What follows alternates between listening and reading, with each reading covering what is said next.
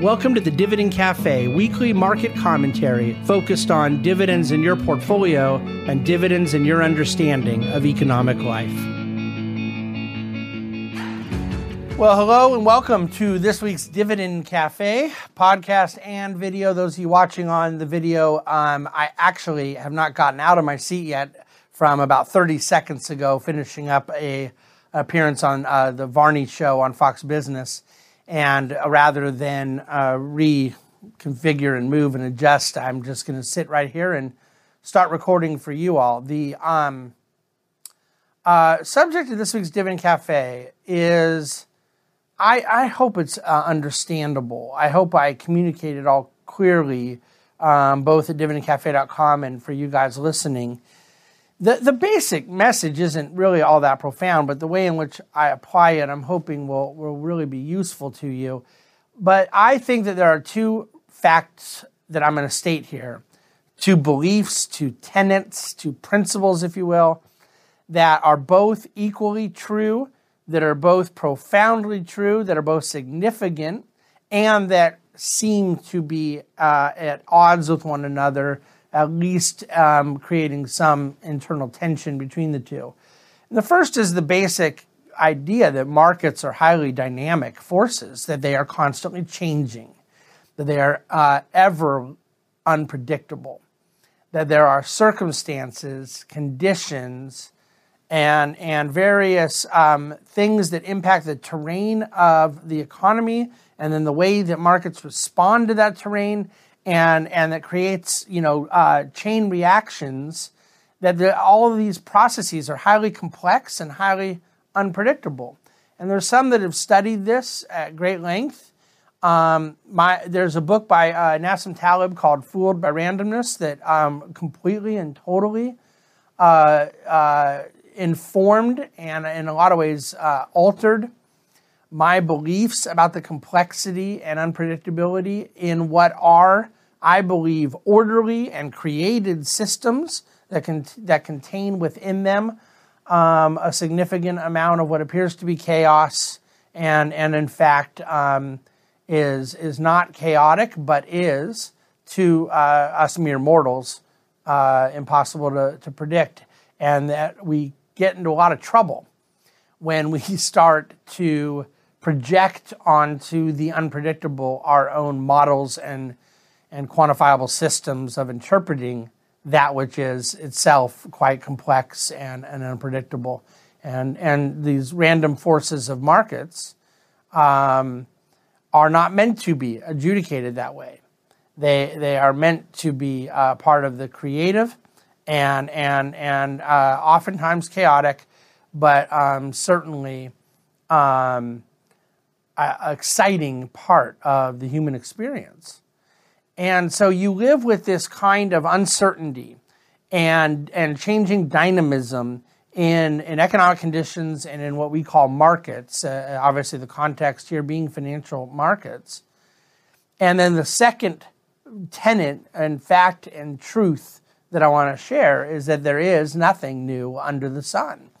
And I'm quoting this obviously from the great book of Ecclesiastes, um, but it's a, a, a principle and, a, and, an expression that is often uttered in, in kind of cultural contexts.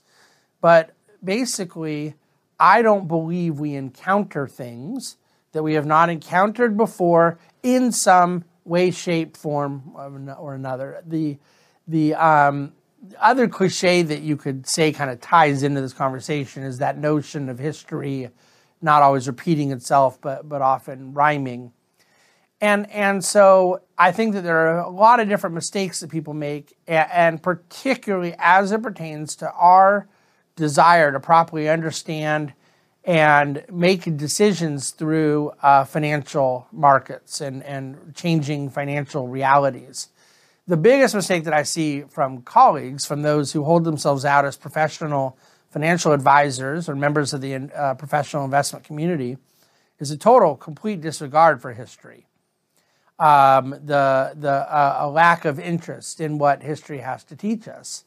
And the, the quote that has actually been um, something I've re uttered many times throughout my adult life and something that had a big impact on me even at a younger age. It happened to be on the, on the front book cover of a, uh, his, a series of history books that my parents had bought me when I was very young. But the quote from uh, the late President uh, John Kennedy was that a knowledge of the past prepares us for the crisis of the present and the challenge of the future.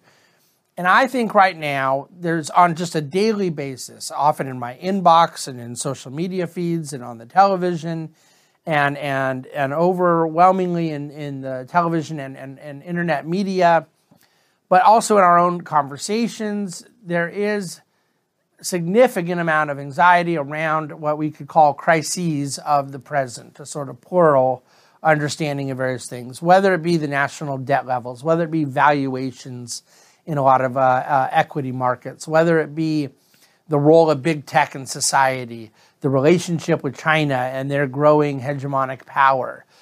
Um, I could go on and on, um, but there are major categories of things that feel, and in many cases are, uh, present crises. And obviously, the, the COVID moment was one um, that, that we now coming out of, but, but went through a year ago. The, the, the, um, challenge of the future is blurred with the crisis of the present in a lot of ways. The analogy I use in Dividend Cafe today is uh, the Bay of Pigs was a present crisis when it was going on, and the Cold War was a future challenge, meaning that was sort of this generational kind of um, uncertain event that we were going through that had potential future, almost annihilationist kind of uh, paranoia affiliated with it. And then in the here and now, there were various events that took place, such as Bay of Pigs, that resulted that that that necessitated a present crisis. Um, the national debt's a great example of one that is often wrongly presented as a present crisis because it is in the present that the activities are taking place, the spending is taking place, the borrowing is taking place. And yet, really, if people think about it, whatever it is they're worried about is something that is all, very likely a future event and a future event that apparently not very many people can time very well. You know, you think back to all the guys writing books in the 1970s, and the 70s was just like an orgy of panic porn opportunists. The problem is back then, I actually think most of them meant it. Most of the the panic industry now are just rank charlatans. Um, but the it, it, back then, I think there are a lot of well-meaning people that were just wrong that were predicting the hyperinflation and predicting the death of the dollar and the death of the U.S. and the inevitable collapse of the American economy, the imminent collapse of the American economy um, around the debt explosion. And back then, our debt was like pizza money compared to now, you know. Um, now, they were right to be worried about debt, and we're right to be worried about debt. And the fact that it's gotten worse and the world hasn't fallen into a, a, a avalanche or a cave or whatever is not um, in, indicative of the fact that everything is rosy. It's just making the point that timing future challenges is hard to do and when those things come to a head. And therein lies part of the rub is you believe you're in a present crisis. It turns out not to have been a present crisis, yet it really is a future challenge, and you kind of become apathetic. And I don't mean you or me, I mean societally and, and collectively and from a policy standpoint, it doesn't ever really get addressed because the present crisis didn't come to fruition. And the fact that it lingers out there, well, it, it numbs us and it, and it um, uh, facilitates the delay. Well, I, I believe that the message I have today is simply this uh, desire for a rigorous understanding wherever a lesson can be found in the past to prepare both for present crises, but also to inform our ability to discern between present crises and future challenges. Um, I would love to see policymakers do that. I would love that to be part of the process by which these things actually get fixed. But I can't do much about that. And you can't do much about that. My context is in what I can do and must do and owe it to my clients to do as it pertains to the investment ramifications of these things. the idea of making investment decisions about some of the various catalysts to, to present concerns and future challenges that I've brought up without an informed understanding of the past is malpractice. I will tell you, and I, I'm kind of explicitly speaking to the large part of you that may not be clients of the Bahnsen Group. I believe the vast majority of financial professionals do not have um, a commitment to understanding uh, what history has to teach us and, and help us in preparing for these things. It's something I've observed professionally for over two decades. And the fact of the matter is that uh, one of the examples I, I, use in Dividend Cafe, and there's a few other things I want to mention real quickly. Um, I, I, go back to the period of time from the middle of November of 2012 to the end of 2012. Um, all the time because President Obama had been reelected, been reelected pretty pretty easily, and had full control of the Democratic Senate, and all of the Bush tax cuts of the early 2000s were set to expire. And we were going to go into the second term of uh, Obama presidency, um, and none of the uh, tax increases required any vote from anybody. The House didn't have to vote, the Senate didn't have to vote, they were all just going to happen and uh, there were people. Uh, there was wailing, gnashing. Uh, uh, what are all the expressions? Cats and dogs flying everywhere about capital gain taxes going higher, and so people were taking gains now to avoid taking gains later. They were moving monies to trusts. They were gifting to charities. They were uh, the, the estate tax was set to go up by a large amount and at a much lower threshold. It was going to pull in a lot more people and people were doing life insurance stuff and defective grantor trust, and they were freezing assets and doing grats and ILITs and CRUTs and all of these different uh, alphabet soup of various estate planning mechanisms, which, by the way, should just go to show you there's a whole lot of estate planning mechanisms, which is one of the ironies of the whole thing. But my point being, they were accelerating decision making, sometimes at the advice of well meaning advisors around something that they believed was going to happen and that did not happen. And in some cases, the opposite of it happened. The capital gain tax didn't get go higher, and the lower rate did get made permanent. And the estate tax not only didn't go higher, it went lower. The estate tax threshold went significantly higher, the threshold by which you would have to pay, and the rate that you pay went way lower. It was the opposite of what everyone had planned on. And I don't agree with policymakers making people function within a one week, one month, two month window of time to try to figure it out. And I can sympathize with legal and tax and financial professionals like myself feeling that they owed it to clients to kind of prepare for the worst. But um, no, history is rather clear. It's there. It's quite difficult to raise taxes it's quite the, the estate tax is not something that policymakers have traditionally really cared about a lot. They talk about it, they give speeches about it, they say how much it's awful for rich people to leave more money to their rich already rich kids, but ultimately moving the policy around has always been very different. And so I don't know what's going to happen with estate taxes and capital gain taxes. And I'm hearing all the speeches and all the proposals and all the things put forward. But the notion of not allowing history to inform me in how I plan on these things, for me to just assume all of the capital gain stuff being talked about is actually going to happen with the clear and rather obvious precedent of history that to some degree it's not. Now, uh, some of it maybe will. There will be likely a need for adjustment. But to have not learned from history the need for patience and discernment, wisdom, um, I think is malpractice. And so that is a rather practical example that might connect a little more around one of the big, you know, kind of present crises as to this notion of a significant higher tax burden coming, um, and all of which is still possible. But my point being the need to let these things play out, the hurt, the the handicapping it, having to recognize the hurdles that has to be uh, overcome in, in uh, bipartisan form of government and a Madisonian form of government that, that produces a separation of powers. Uh, these things are not quite so easy. And this was this is true in the Biden administration. It was true in the Trump administration. It was true in the Obama administration before that. President giving a speech saying, I'm going to do this, and people panicking about it, totally ignores that that's just not how it works. They can't just do it. Some of the bad stuff could happen, and some of the good stuff may not happen. But the point being, there's a historical set of information that can help kind of drive the way we interpret these things in the present. I look also to a lot of the um, talk about the US dollar. And there, this is one area where history has basically just put its arm around you and said, Come, let me help you out with this.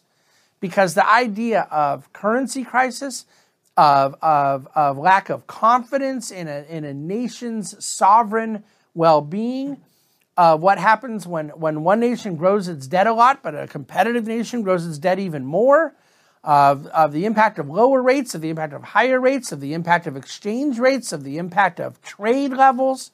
See, we just have this monumental amount of data and history, and to go formulate a view on the dollar, on what we expect around inflation, deflation, on what we expect around interest rates, on what we expect about the future of economic supremacy or primacy out of the United States without learning what, what history has to teach us. I, I read people all the time, global macroeconomists, talking about what to expect from Europe in the future that have never studied what Europe was like pre Euro, that don't understand 1994, let alone 1974. Um, I think that there is an entire set of information in the way that U.S. has dealt with various foreign policy ch- crises, uh, the progression of developments as to how we've got to where we are with China, how China's got to where China is, and what to expect from them going forward. And none of this mitigates that we are not going to know exactly how it plays out. And we're not going to know all the pieces, but we're going to have more information, more context, and, and a better sense of terrain that informs the way we navigate around the field, if you will. I probably am mixing like like 20 metaphors at once, but that's I don't care. Um, I think that we face plenty of crisis uh, as investors, meaning uncertainty, meaning challenges, meaning things that feel like they never happened before. Look, the United States government has never proposed six trillion dollars of spending in four months before. Um, the, the COVID pandemic, we, we passed three bills. All of these have already passed. So, $2 trillion Families Act is not passed yet. $2 trillion infrastructure is not passed yet. But 2 trillion COVID of January, 1 trillion COVID of December, and 2 trillion COVID of CARES Act last March, that's 5 trillion that did pass. We've never done that before. New things happen. That does not contradict nothing new under the sun.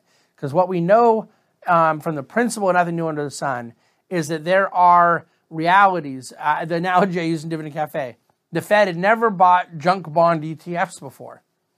But the Fed, and they did last March and April in the COVID crisis, the, but there is an awful lot of precedent for the Fed having a sort of overarching view of their role that it is to salvage capital markets, that it is to lend and assist to helping hand to risk assets. So, from my vantage point, wherever history has something to teach us, I want to try to learn it. And I can interpret it wrongly, and I could even have the facts wrong, let alone the way in which I interpret the facts. But that has to be the effort. That has to be the intent, is to uh, extract from the past information and perspective that will inform our view of the present and the future. That's my lesson today in the Dividend Cafe. I hope it's useful. I encourage any questions or comments you may have, including wondering about how that can be applied to a particular crisis or challenge on your mind. Because I've used a few different examples, but I, I could have cherry picked from any place I wanted, and you may have other specifics. So reach out. Uh, more to come on all of this. Thanks, as always, for listening to Dividend Cafe. Uh, please do subscribe, forward this around, send it whoever you want. We appreciate your efforts, uh, your help in our efforts to grow the subscriber base with these players um, in the way the podcast world works. Thanks for listening to and watching the Dividend Cafe. The Bahnsen Group is a group of investment professionals registered with Hightower Securities LLC, member FINRA and SIPC, and with Hightower Advisors LLC, a registered investment advisor with the SEC. Securities are offered through Hightower Securities LLC. Advisory services are offered through Hightower Advisors LLC. This is not an offer to buy or sell securities. No investment process is free risk. There is no guarantee that the investment process or investment opportunities referenced herein will be profitable. Past performance is not indicative of current or future performance and is not a guarantee. The investment opportunities referenced herein may not be suitable for all investors. All data and information referenced herein are from sources believed to be reliable. Any opinions, news, research, analyses, prices, or other information contained in this research is provided as general market commentary and does not constitute investment advice. The Bahnsen Group and Hightower shall not in any way be liable for claims and make no expressed or implied representations or warranties as to the accuracy or completeness of the data and other information, or for statements or errors contained in or omissions from the obtained data and information referenced herein. The data and information are provided as of the date referenced. Such data and information are subject to change without notice. This document was created for informational purposes only. The opinions expressed are solely those of the Bahnsen Group and do not represent those of Hightower Advisors LLC or any of its affiliates. Hightower Advisors do not provide tax or legal advice. This material was not intended or written to be used or presented to any entity as tax advice or tax information. Tax laws vary based on the client's individual circumstances and can change at any time without notice. Clients are urged to consult their tax or legal advisor for any related questions.